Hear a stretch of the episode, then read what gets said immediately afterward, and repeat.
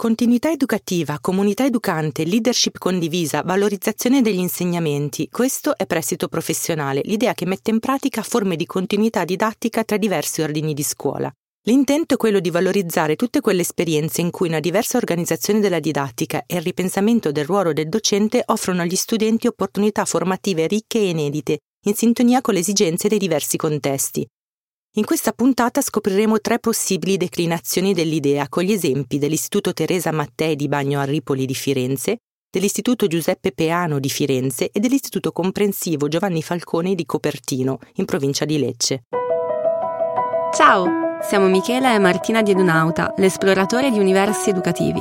All'interno di questo podcast ti guidiamo alla scoperta di nuove idee per insegnare, rinnovare e rigenerare la scuola dal basso. Queste idee arrivano dal movimento Avanguardie Educative, nato presso l'Istituto Indire.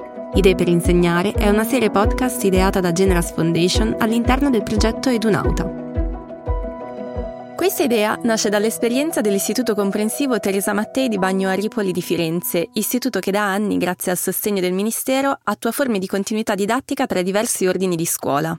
Se il caso del Teresa Mattei insiste sullo scambio professionale tra la scuola dell'infanzia, quella primaria e quella secondaria di primo grado, superando così la tradizionale assegnazione dei docenti ai rispettivi ordini di scuola, il caso dell'Istituto di Istruzione Superiore Giuseppe Peano di Firenze vede invece il prestito applicato alle discipline. In questo caso specifico viene affidato al docente di filosofia il compito di estendere la pratica filosofica nell'ambito di istituti tecnici e professionali che non prevedono tradizionalmente l'insegnamento di questa disciplina, Infine, il caso dell'Istituto Comprensivo Giovanni Falcone di Copertino in provincia di Lecce ha per focus lo scambio disciplinare assegnando al docente specializzato l'insegnamento di una sola materia tra quelle di ambito, come ad esempio o solo storia o solo scienze.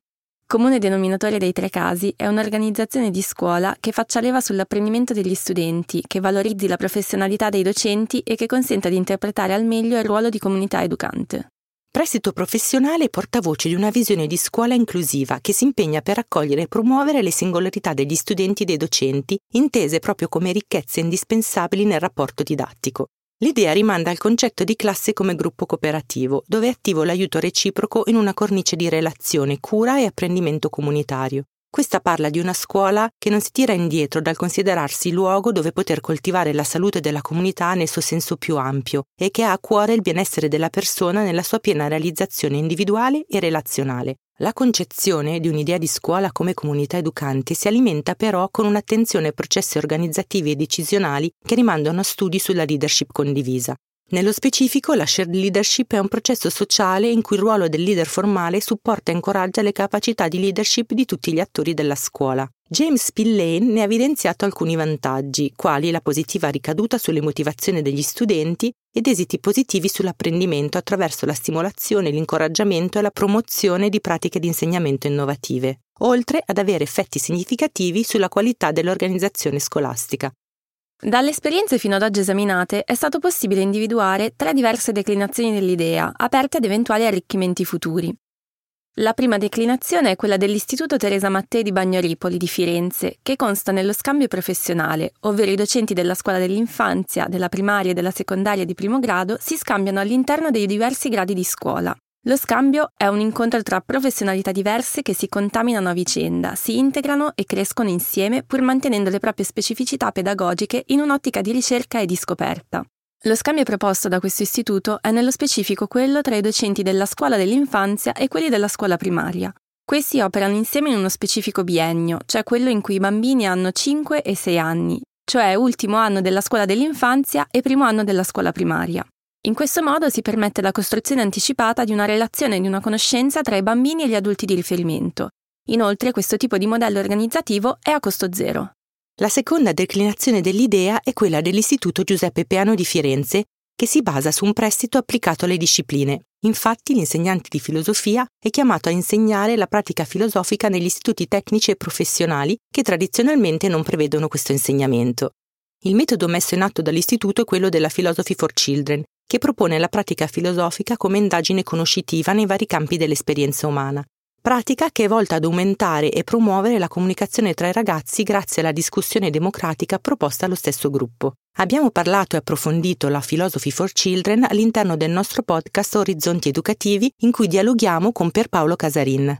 Il primo obiettivo alla base dell'idea in questo istituto è stato quello di creare una nuova collaborazione tra colleghi.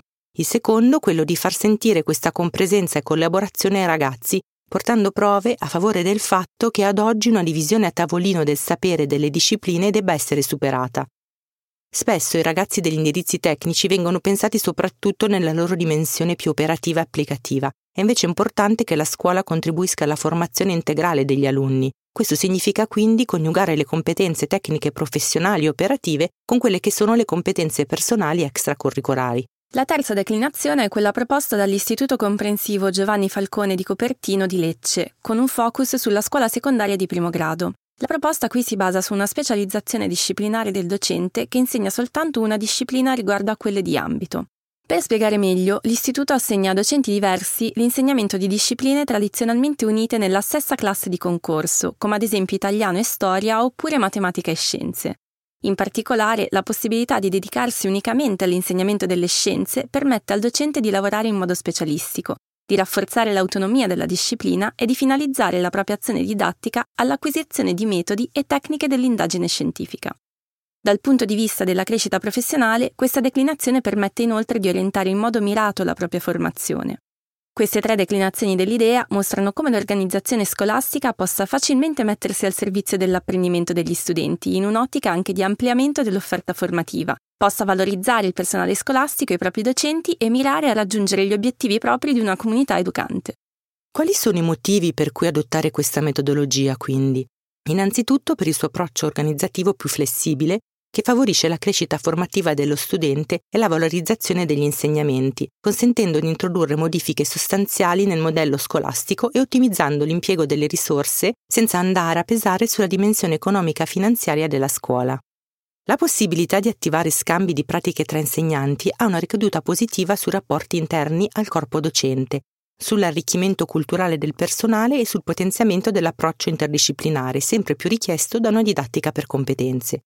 Si supera quindi l'ottica ormai datata di una rigida separazione tra ordini di scuola, discipline e indirizzi, per sposare un'organizzazione che possa offrire la continuità dell'insegnamento, il potenziamento dell'offerta formativa e l'approfondimento delle discipline, potendo contare su tempi distesi e sulla collaborazione tra docenti. Abbiamo visto ben tre declinazioni differenti dell'idea e siamo certi che potrai trovare in questi esempi quella perfetta per le esigenze del tuo istituto. Ti aspettiamo alla prossima puntata.